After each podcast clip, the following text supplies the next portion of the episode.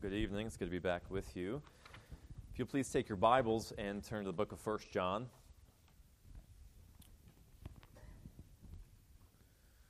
1 John chapter 1, continuing the series in 1 John this evening. The sermon text is uh, 1 John 1, 5 to 7. Um, I'm going to read verses 1 through 7. Um, last time we, uh, I was preaching, we did verses 1 through 4. We'll read those, um, but the sermon text is 5 through 7 uh, this evening. So let's read God's word, 1 John 1, and I'll read 1 through 7. What was from the beginning, what we have heard, what we have seen with our eyes, what we have looked at and touched with our hands concerning the word of life. And the life was manifested, and we have seen and testify and proclaim to you the eternal life which was with the Father and was manifested to us. What we have seen and heard, we proclaim to you also, so that you too may have fellowship with us. And indeed, our fellowship is with the Father and with his Son, Jesus Christ. These things we write so that our joy may be made complete. And now the sermon text. This is the message we have heard from him and announced to you that God is light, and in him there is no darkness at all. If we say we have fellowship with him and yet walk in darkness, we lie and do not practice the truth. But if we walk in the light as he himself is in the light, we have fellowship with one another, and the blood of Jesus his Son cleanses us from all sin. And thus ends the reading of the Word of God this evening. Please receive it as such. And let's pray. Our Father, we do thank you for this, te- this text of Scripture uh, that we'll be going through here momentarily. I pray that you will help me to uh, teach it plainly and clearly, that, the, uh, that your word will come out uh, clearly to the congregation here, that we would all receive it, that we would all meditate on it, and take this text to heart, as in it we have a test uh, for ourselves to see whether or not we truly have fellowship with you, whether or not we really are in the faith. I pray that we will examine ourselves as we examine this text, and we ask this for Christ's sake. Amen. I grew up in a Christian household, and I went to a Christian school uh, my entire upbringing as a, a, child, all the way through high school. Um, but throughout all of, well, most of that time, I was not a believer. I, I wasn't saved. But if you would have asked me during that time, hey, are you a Christian? I would have undoubtedly said, absolutely, of course. What do you mean? No question about it. But I wasn't really. I wasn't really born again. I wasn't a true Christian. I didn't really see the depths of my sin. I wasn't repentant of my sins. I did not see my need for the grace of Jesus and the free gift of salvation by his shed blood. I didn't see that. I didn't have a genuine love for God. When I was 17, however, God did actually save me. He did actually make me born again. And it scared me it scared me tremendously because I realized then that all of my life previously, I thought I was a Christian, was very much convinced of that, that fact, but in reality wasn't one. I went to the Christian school, grew up in, in good churches, but all that time it was fake. And I didn't even know it. And then soon after I was saved, as I mentioned, I went to a Christian school. I realized that many of my classmates, many of my schoolmates, with similar upbringings to me, were just like me. Most of them weren't truly saved either.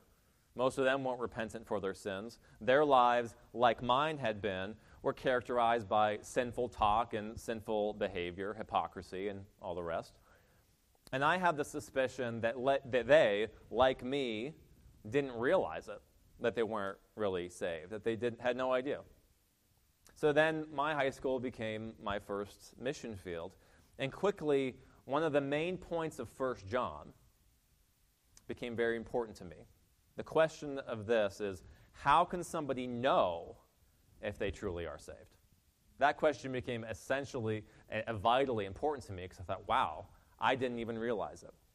And John tells us here in the book of First John, at the end of it, that's one of the purposes that he writes this book. In 1 John 5:13 he says, "These things I have written to you who believe in the name of the Son of God, so that you may know that you have eternal life. So, knowing that you have eternal life or assurance of salvation is one of the main goals that John has for us in this book. And what we're going to see this evening is that here in the beginning, already in chapter 1, he's going to start providing us with tests to see whether or not we really do know the Lord, whether we really are saved. In the first four verses of the book that we covered last time, he's already told us that you have to believe in the true Jesus, who's truly God, truly man, because in him and in him alone is eternal life found. And it's this Jesus that, that, that John proclaims, the message of Jesus that he proclaims to his audience. And he says, if you believe the message that the apostles proclaim, then you do actually have fellowship with God. That's what we see there in verse 3 of chapter 1. God will accept a person into fellowship with him through believing the gospel of the saving work of Jesus Christ.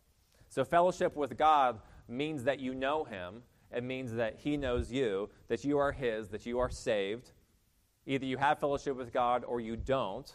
Either you're saved or you're not. And the point of this book is to know whether or not you really are saved, whether you have that fellowship with Him. That's one of the main purposes here, as we noted earlier.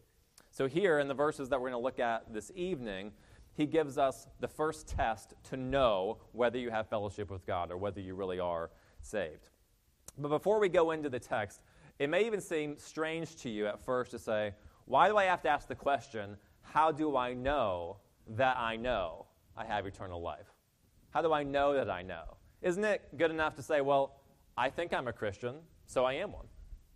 A lot of people might just think, well, doesn't that seem good enough to me? I think I'm saved, so I am saved. You might even say, well, no, I know that I'm saved. But do you know that you're saved? See, he tells us he wants us to know that we know that we're saved. So we, we have to ask the question how do I know that I have fellowship with him? So why would John write a letter for that purpose? How, that we know that we know him. And this is the reason why, and it's a, it's a frightening truth, but one we have to realize, as he tells us here, as we will look at this text next time, but we can be self deceived. We can deceive ourselves into thinking that we are truly saved and not be. We won't, won't cover this this evening, but look at verse 8 real quick of the first chapter. If we say we have no sin, we are deceiving ourselves, and the truth is not in us. James also provides us with a similar idea. He says, But prove yourselves to be doers of the word and not merely hearers who delude themselves. You mean you can really convince yourself that you really are saved and in reality, in actuality, not be? Absolutely. Absolutely. That's why this book is saying you have to test yourself to see whether you really do have eternal life, whether you really are saved. One can be a Christian, or one can claim to be a Christian, rather, claim to be saved. Can claim that they know God, and in reality, that they, they don't. That's the issue. The real concern here is that one can be a church member and not really be saved. Right? They can be a member of the visible church, but not a member of the invisible church. They can claim to be born again and yet be unconverted. You mean that you can be a member of a reformed church, um, a church with his interest in the doctrines of the Bible and still not be saved, you better believe it. This, there's no exception for Reformed churches either. This is a, a real reality. We all have to examine ourselves. Jesus himself warned of this reality of people thinking that they're saved but aren't. In Matthew 7 21, he says, Not everyone who says to me, Lord, Lord, will enter the kingdom of heaven, but he who does the will of my Father who is in heaven will enter. Many will say to me on that day, Lord, Lord, did we not prophesy in your name, and in your name cast out demons, and in your name perform many miracles? And then I will declare to them, I never knew you. Depart from me, you who practice lawlessness. So they'll say, Lord, Lord. They'll, they'll claim that they love Jesus. They'll claim they're submitting to his lordship, that they're doing things for him. And he says he does not know them. In reality, they never knew him either. See, the truth is, claiming to be saved doesn't make you saved. There are many who are deceived into thinking that they're saved when they're not, as Jesus says. So, how do we know?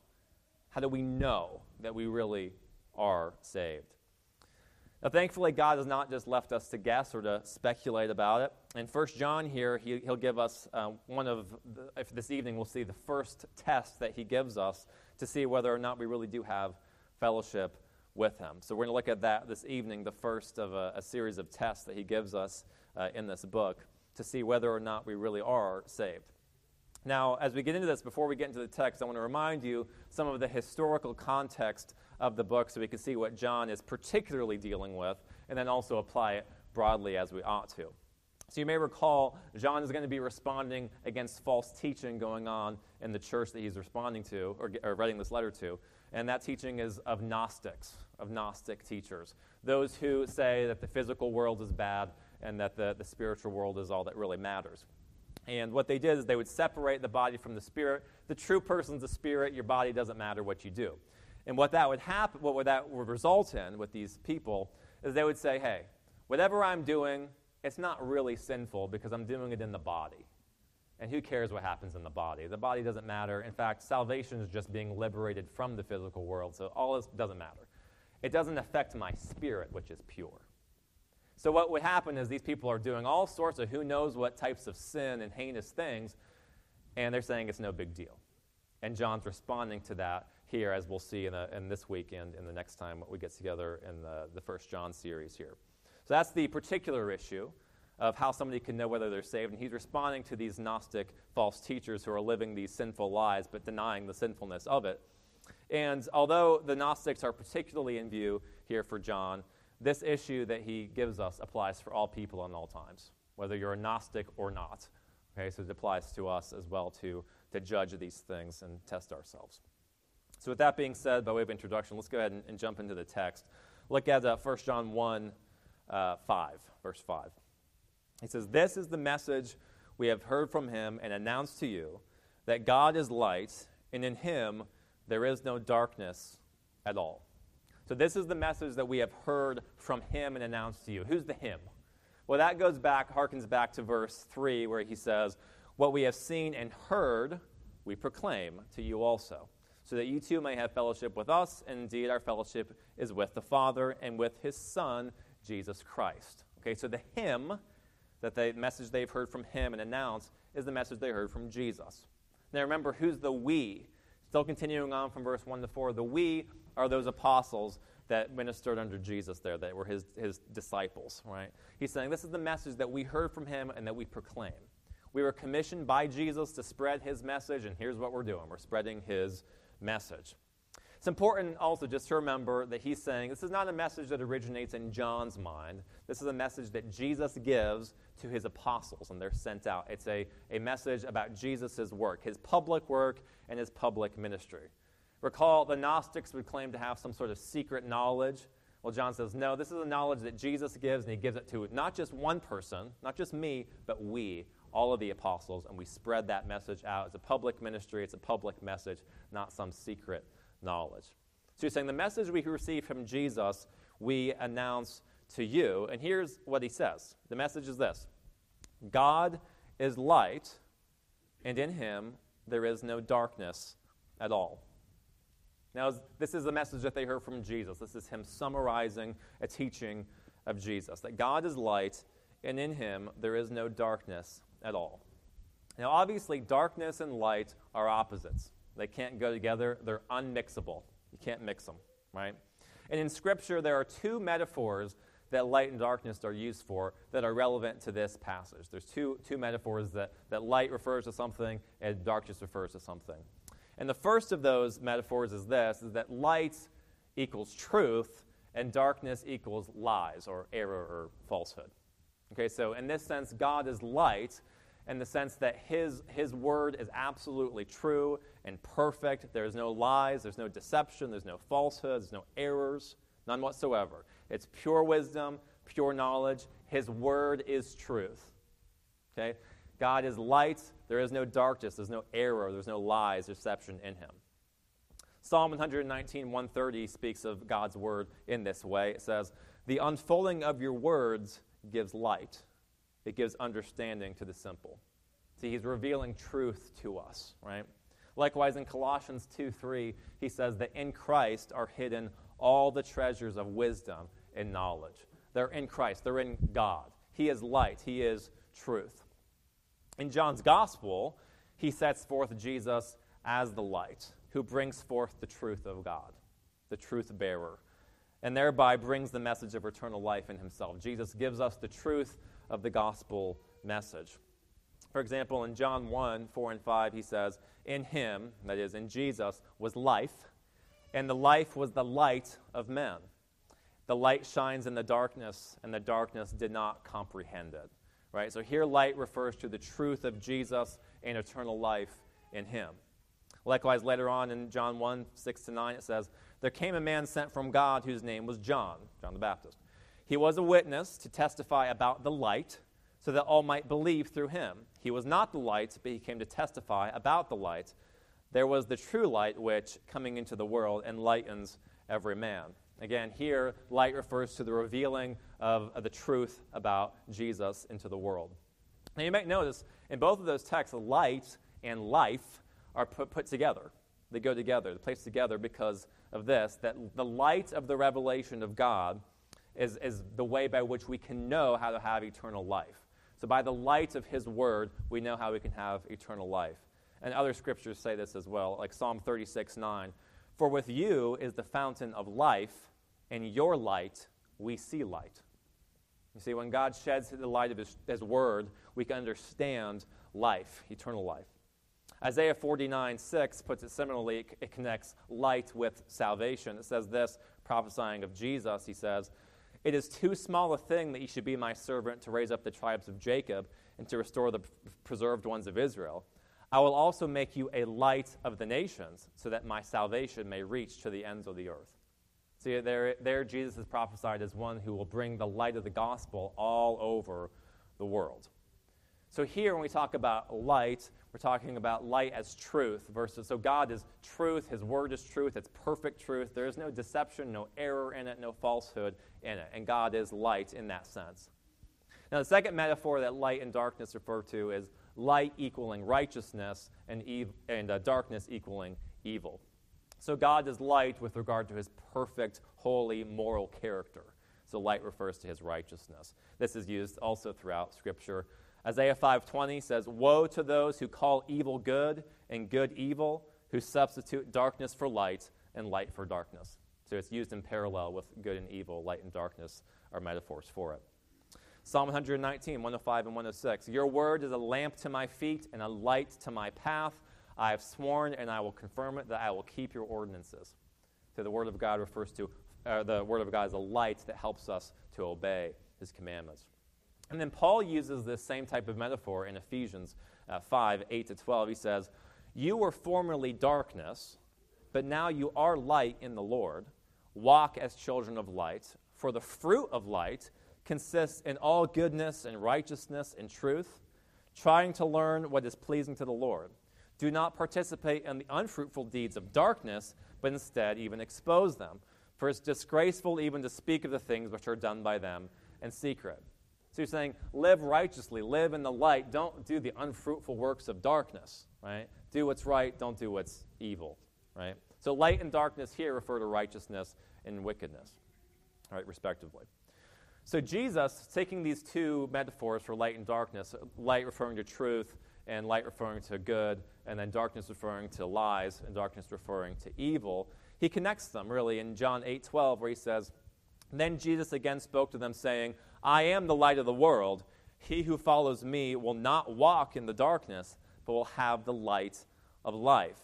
John Stott said this about this passage. He said, In this passage, a moral element is also discernible.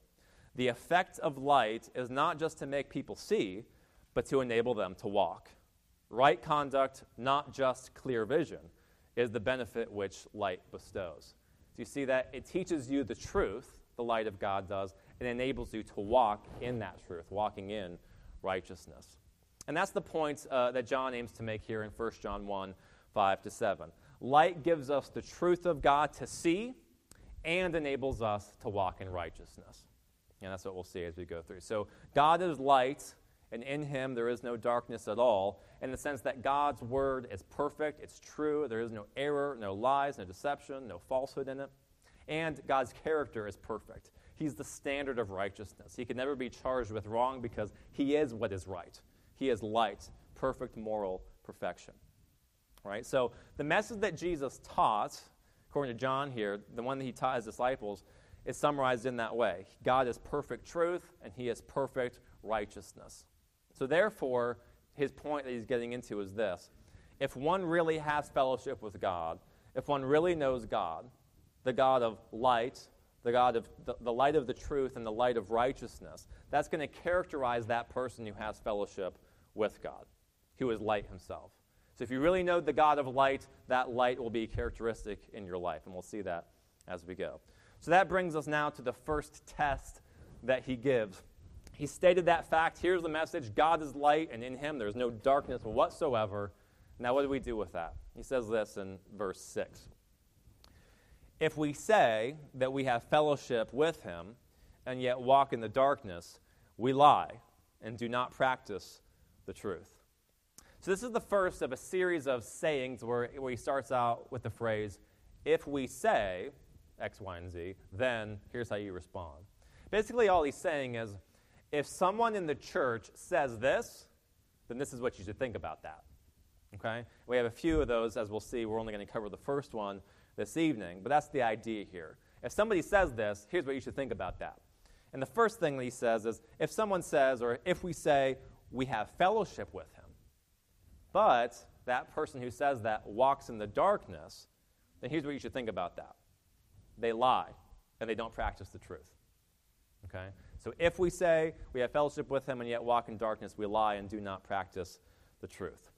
So again, what's the claim that the person is making? They have fellowship with God. What does that mean? That they know Him in a saving way. In verse 3 of chapter 1, John already told us one of the purposes of this book is for us to have fellowship with God. He says in verse 3 What we have seen and heard, we proclaim to you also, so that you too may have fellowship with us, and indeed our fellowship is with the Father and with His Son, Jesus Christ. You see, if one doesn't have fellowship with God, they're not saved. If one does have fellowship with God, they are saved. See, fellowship means that you have peace with God, that you have an intimate relationship with Him. And the only, the only way that's possible is through Jesus saving you, Jesus justifying you, bringing peace between yourself and God. So the issue here is somebody's claiming, yeah, I'm saved. I have fellowship with God. I know Him. He knows me. I'm a true Christian. But at the same time, this person is walking in the darkness. So that's the claim. I have fellowship with God, but this person's walking in the darkness. Now, what's that mean?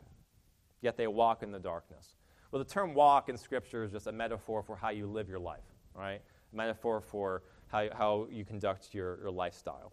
And darkness, as we just saw before, refers to a way of life that is one of error, one of falsehood and lies, one that is of evil and immorality. This is a person who doesn't really believe the truth and they don't live righteously. They live a sinful, habitually sinful lifestyle. Paul uses again this same concept, these same metaphors in Ephesians 5. So if you hold your place in 1 John, you can turn over to Ephesians 5, uh, verses 5 to 12. I want you to see this because it's a very similar idea.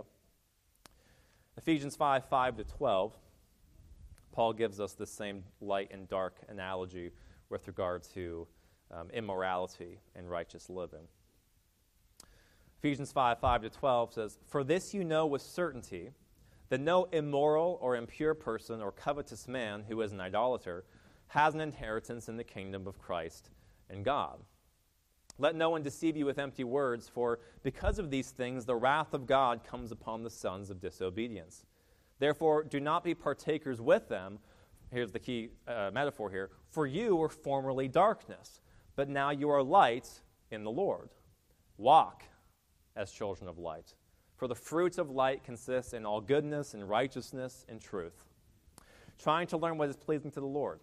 Do not participate in the unfruitful deeds of darkness, but instead even expose them, for it is disgraceful even to speak of the things which are done by them in secret. So that's what we see. We see a contrast here in, in, in, Ephesians of what it looks like to walk in light and walk in darkness. Somebody who's walking in the darkness is one who's walking in sin and in error. But somebody who's walking in the light, he says, the fruit of light is what? The, uh, consists in all goodness and righteousness and truth. Right? We have here something interesting. Paul ends up using a mixed metaphor, right? The fruit of light. Well, literally, light doesn't bear fruit, but he's using a, a, a metaphor that is uh, an analogy that, uh, that is also used in Scripture for the same thing fruit. bearing fruit, bearing good fruit, bearing bad fruit. Same idea as walking in the light and walking in the darkness. You can see by how you're living what you really are. And that's the, the, um, the illustration that Jesus himself used, the fruit illustration, to see whether or not you're saved. Luke 6, he says, For there is no good tree which produces bad fruit, nor on the other hand a bad tree which produces good fruit. For each tree is known by its own fruit. For men do not gather figs from thorns, nor do they pick grapes from briar bush. The good man out of the good treasure of his heart brings forth what is good, and the evil man of the evil treasure brings forth what is evil. For his mouth speaks from that which fills his heart. So the analogy of light and darkness also carries over to the same idea of fruit, good fruit and bad fruit. And while considering that issue of fruit, I ended up doing some research about some, some plants, some trees, and some fruits that I was studying. And I came across this, and I thought this was, I don't know if amazing is the right word, maybe fascinating. Uh, you'll see what I mean as I read this article. This is a, a tree called the manchineel tree, and it produces a fruit called the manchineel fruit. And this is what an article said about this particular tree and its fruit, the manchineel tree. It says this The conquistadors referred to the fruit of this toxic tree found on the Florida coast and throughout the Caribbean as little apples of death. But it's not just the deceptively sweet fruit that resembles a green crab apple that can kill you. The manchineel tree is so toxic that pretty much every part of it can seriously mess you up. The milky sap that oozes from it can blister and burn the skin on contact, and the fumes from its burning branches can lead, and leaves can lead to blindness if you happen to be downwind of the world's most poisonous bonfire. This tree is so nasty that the Guinness Book of World Records declared it to be the most dangerous tree on the planet. Eating just one bite of the manchineel tree's beach apples can cause vomiting, damage to the digestive tract, and death. The sap of the tree is said to have been the end of the famed explorer Ponce de Leon, who was hit with a poisoned manchineel arrow fired by, fired by the Calusa fighters whose lands he sought to colonize. I thought, wow, what a scary tree that is, right? Now, think of this scenario. Now you learn a little bit about the manchineel tree and its fruit. Let's say that we're, we're hiking on the Florida coast, right? And we come across in our hike a manchineel, we look up on the branches and we see manchineel fruit on the branches of a tree. What kind of tree is it? Well, it's a manchineel tree because manchineel fruits on the branches, that indicates it's a manchineel tree, right? But what if, this is the scenario, we come across that tree, we see the manchineel fruit on the branches, but somebody has taken a sign and nailed it to the trunk, and the sign says, delicious orange tree. Now, what kind of tree is it? It's still a manchineel tree, right? But how do you know? The sign says delicious oranges, right? Well, you say, well, look, look at the branches. That's the manchineel fruit. Therefore, it's the manchineel tree, right? No matter what the sign says, the fruit is the true indicator of what kind of tree it is. And the same exact thing goes for people. See, someone can claim to be a Christian, they can claim to be saved, they can claim to have fellowship with God, they can have that sign nailed to themselves that says, I'm a Christian, right? But yet the fruit that they bear says otherwise. It's that poison, deadly fruit of the manchineel tree. Their life doesn't bear that good fruit, but bears bad fruit. They walk in darkness, not in light. Their life is characterized by habitual sin rather than the pursuit of obedience to God. See, no matter what claim they make, no matter what sign they wear, the fruit always tells the truth, right? It's not simply enough that they profess faith, they have to actually possess faith. See, what, goes, what John goes on to say about such people, those who claim to be saved and yet walk in the darkness that li- lead lives of disobedience, he says this. If you look back at the verse in verse 6, he says, If you say that, that you have fellowship with God, but walk in the darkness, he says, We lie and do not practice the truth. See that? If Somebody claims to be a Christian yet walks in darkness, he says, They lie. They're liars. His, the, the person's claim to have fellowship with God is a lie. The sign on the tree is a lie because the fruit tells the true story. In fact, this person's whole life is a lie, isn't it? This is a person who claims to be a Christian, right? They're a member of the local church, but being a member of the local church is a lie too, isn't it? Because they're not really Christ's. They're not really worshiping God. They're not really in the body. They're not really unified with believers. In fact, this person's interest in the Bible is just intellectual or emotional. When the Bible is read, he's not hearing the voice of his master, right? Jesus isn't his shepherd, although he claims that he is. He says, Lord, Lord, but he's not hearing the voice of his shepherd. He may even consider the Bible to be God's word, but it's not the word of his God, because he does not know him. His interest in the Bible is not what it appears to be. See, his whole, his whole life is a contradiction to his claim. His simple lifestyle contradicts his claim to be saved, to have fellowship with God. Walking in the darkness is contradictory to being claimed to know the God of light. If you, if you say you know the God of light, yet walk in darkness, it just doesn't mix. They can't go together. Light and darkness can't mix. You have one or the other. See, if light fills the room, then it's not dark. You can't have both at the same time. So, those who claim to be in fellowship with God, who is light, yet walk in darkness, John says they're lying. It just can't be. It doesn't add up. He says they lie and do not practice the truth. Truth, notice, is not something only that we believe, something that we practice, something that we do, right? Remember what John Stott said? He said, The effect of light is not just to make people see, but to enable them to walk. Right conduct, not just clear vision, is the benefit which light bestows. See, we can see the truth and know the truth, and then that enables us to walk in the truth, to practice the truth. But the person in the darkness does not see the truth, and they do not walk in the truth either. They lie. The false believer doesn't live, in other words, he doesn't live in the according to the revealed will of God.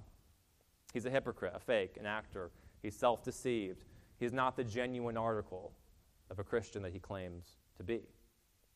So if we say, here's the first thing, if someone says they have fellowship with God, yet walks in darkness, that person lies and doesn't practice the truth.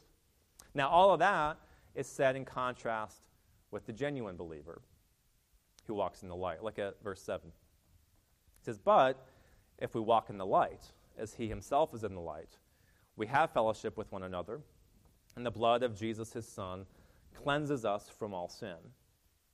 See, walking in the light means that we believe the light of the truth of God's revealed word, and we walk according to his commandments, righteous living. So we don't walk in darkness. Walking in the light is the opposite of that. We're not walking in sin and in error and in deception. We're walking in the truth. We're practicing the truth.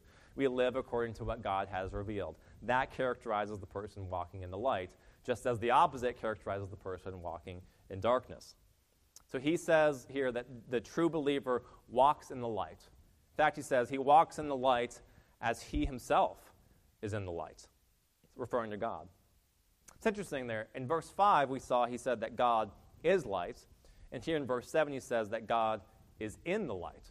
So God is light and is in the light at the same time. How does that work? What does, that mean? Well, think about it. It's, it's really quite simple. When, since God is light, the source of perfect truth, the standard of perfect righteousness, everything he does is consistent with his own character. He is light, and he always walks in the light. He always walks according to perfect truth and perfect righteousness. He never contradicts himself. He's always walking in the light because he couldn't go against his own character. See, the source of light is always enveloped in that light. Right? You have these light bulbs in here. You don't have a, a light bulb emitting light, but it, the light bulb itself is covered in darkness. Right? The source of light is also covered in its own light, and that's what we have here. God is light, and he walks according to his own light. He walks according to, his, own, to the truth, which he himself is, and to righteousness, which he himself is. Paul tells us 2 Timothy 2.13, if we are faithless, he remains faithful, for he cannot deny himself. He won't go against who he is, his own character. So since he is light, he always walks according to light, always according to truth, always according to righteousness. So when John says here, what he's saying is that if we walk in the light as God is in the light, right? If we walk in the light as he himself is in the light, that means that we're walking in a way that's consistent with how God walks, according to truth and according to righteousness. The opposite of walking in darkness, but imitating God. We're not walking in error and in evil. So he's saying the reason that, that true believers walk in the light is because they have fellowship with God, who is light. They're in union with the God of light. They're born again by the God of light, so therefore they walk in his light. They have God the Holy Spirit indwelling them and enabling them to walk in the light. Remember Ezekiel 36, 27? He says, I will put my spirit within you and cause you to walk in my statutes, and you'll be careful to observe my ordinances. That God enables us to walk in the light as he is in the light. Paul says, because the Holy Spirit indwells us, we bear the fruit of the Spirit. Right? He bears fruit in us. And likewise, since we have fellowship with God who is light, we bear that fruit of light, as he says in Ephesians 5, 8, and 9. You were formerly darkness, but now you are light in the Lord. We're in the Lord and we are light in him because of our union with him. He says, Walk as children of light, for the fruit of light consists in all goodness and righteousness and truth. We are in the Lord, we're in God, God is light, and therefore we walk as children of light in all goodness, righteousness, and truth. That's what a true believer looks like, one who walks in light as God is in the light. They walk in the truth. They believe God's word and they live according to his commandments. So, next here in verse 7, John tells us that that walking in the light, that if you're a person who walks in the light according to the truth of the message of God and according to his commandments, his righteousness, he tells us that's evidence of two things. Yeah, this is important. It's evidence of two things. One, that we have fellowship with the church, and it's evidence, too, that our sins are forgiven by Jesus. So, first, that we have fellowship with the church, he says, verse 7 But if we walk in the light as he himself is in the light, we have fellowship with one another. We already saw in verse 3 of 1 John 1 that he says he wrote these things so that we too may have fellowship with the apostles, and of course with the Father and with the Son. So, if somebody believes the apostolic message about Jesus, the gospel of Jesus, the true Jesus who is truly God and truly man, if you believe that, then you do have fellowship with the apostles. And if you have fellowship with the apostles, he says you have fellowship with God, right? It's important to understand this, though. He's, he's not saying that walking in the light makes you have fellowship with the church. He's saying that if you walk in the light, that's evidence that you have fellowship with the church. Do you see the difference? Right? We have fellowship with the church for a more ultimate reason. We have fellowship with church because we have fellowship with Jesus. But we don't have fellowship with Jesus because we walk in the light. We have fellowship with Jesus because we believe in him, right? But walking in the light is evidence that we truly do believe in him. So when we believe the message that the apostles proclaim, like the gospel message, we have fellowship with God because through believing the gospel, we have peace with God.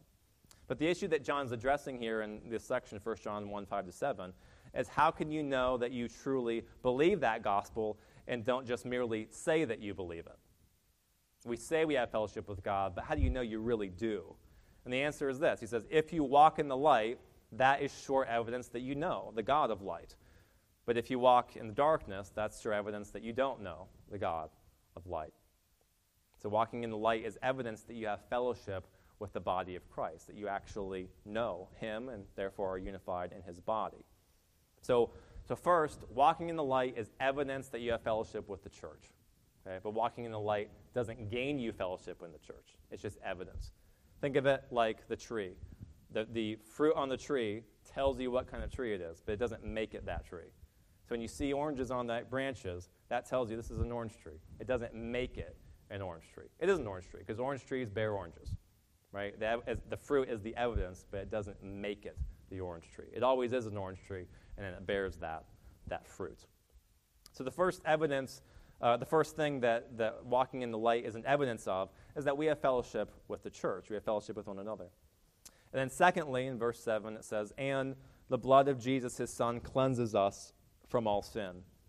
So walking in the light is evidence, secondarily, that we have uh, we have forgiveness of sins in Jesus. And really, that phrase there, the blood of Jesus, his son, cleanses us from all sins, is a summary of the gospel message, isn't it? To Jesus, by shedding his blood, takes the punishment that sinners deserve for their sins, and in doing so, he's taken away the filth of their sins so that we're clean in God's sight. We're acceptable to him now. On the basis of Jesus' shed blood, we have fellowship with God. We're accepted by him. Hebrews 10:19 says, "Therefore, brethren, since we have confidence to enter the holy place by the blood of Jesus." Why do we have confidence to enter the presence of God? Because the blood of Jesus. Right? And the same idea is here in 1 John. So those who truly believe the gospel have all their sins washed away by Jesus' work. But again, it's important to understand this. the issue that John deals with here is not that we have our sins washed away because we walk in the light. No, he's saying walking in the light is evidence that you have your sins washed away. That's the it's a huge difference there. Remember the fruit again, right?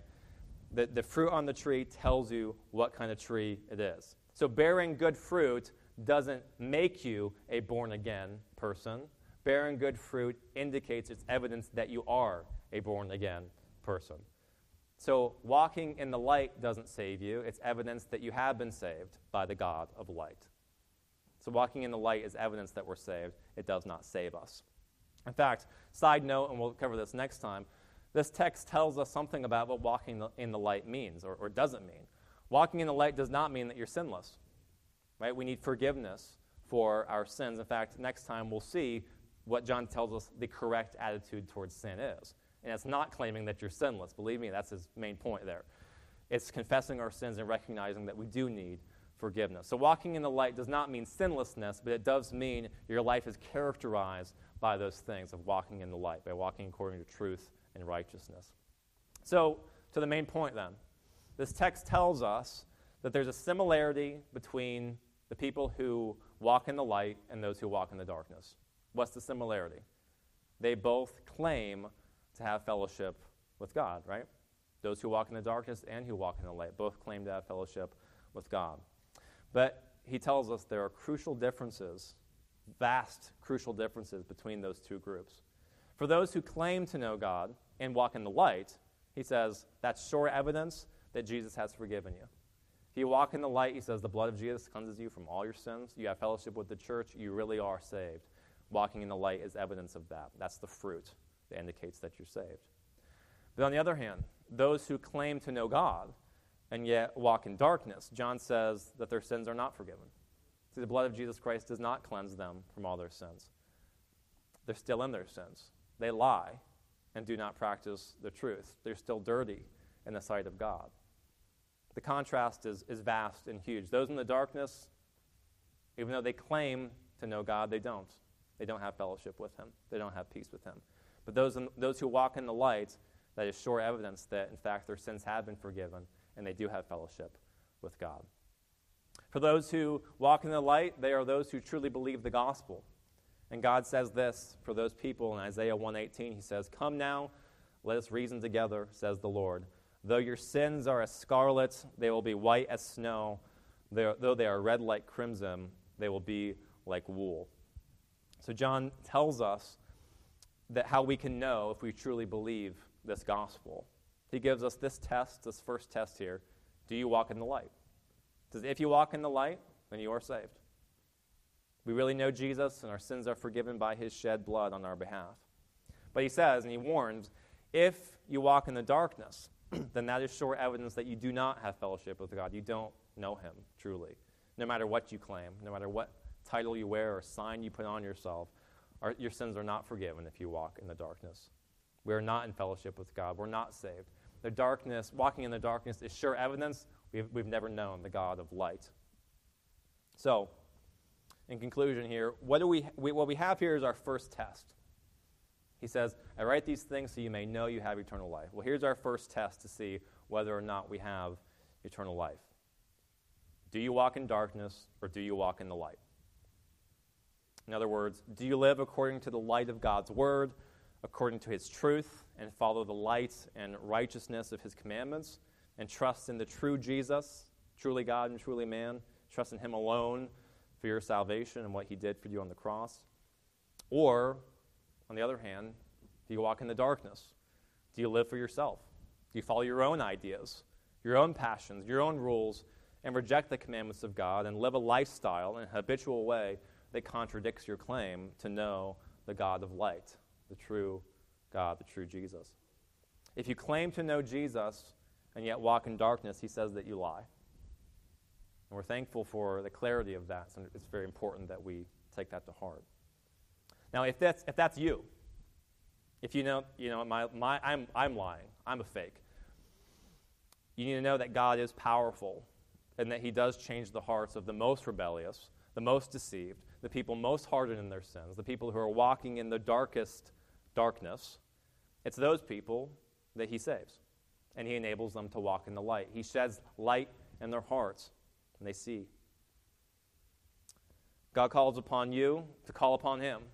Call upon the Lord for mercy, that, He would be merciful to you, that He would forgive you of your sins, grant you repentance, so that you would turn away from all of your sins, and that you would bear fruit, so that you would know that you have eternal life, because you would walk in the light, which is sure evidence that you know Him. He says this, Ezekiel 36, 26. God says, Moreover, I will give you a new heart, and a new spirit I'll put within you. And I will remove the heart of stone from your flesh, and I will give you a heart of flesh. To those who walk in darkness, he can transfer them over to walk into light. He can save them, He can change them, He can forgive them. May God do that for any of us here who are walking in darkness. Let's pray. Our Father, we, we do thank you for your word and for this scripture passage that you've given us a test to know. Like myself, and like I'm sure so many others who at one point said we had fellowship with you but did not, that we walked in darkness although we claimed to know you. I thank you that you have saved me. I thank you that you saved your people out of darkness and brought us into light. And I pray, Lord, that if there are any others who are currently self deceived or any others who are currently living a lie, that you would save them as well. That you would do what only you can do change them, forgive them, bear fruit in them so that they may know that they have eternal life. And I ask this for Jesus' sake.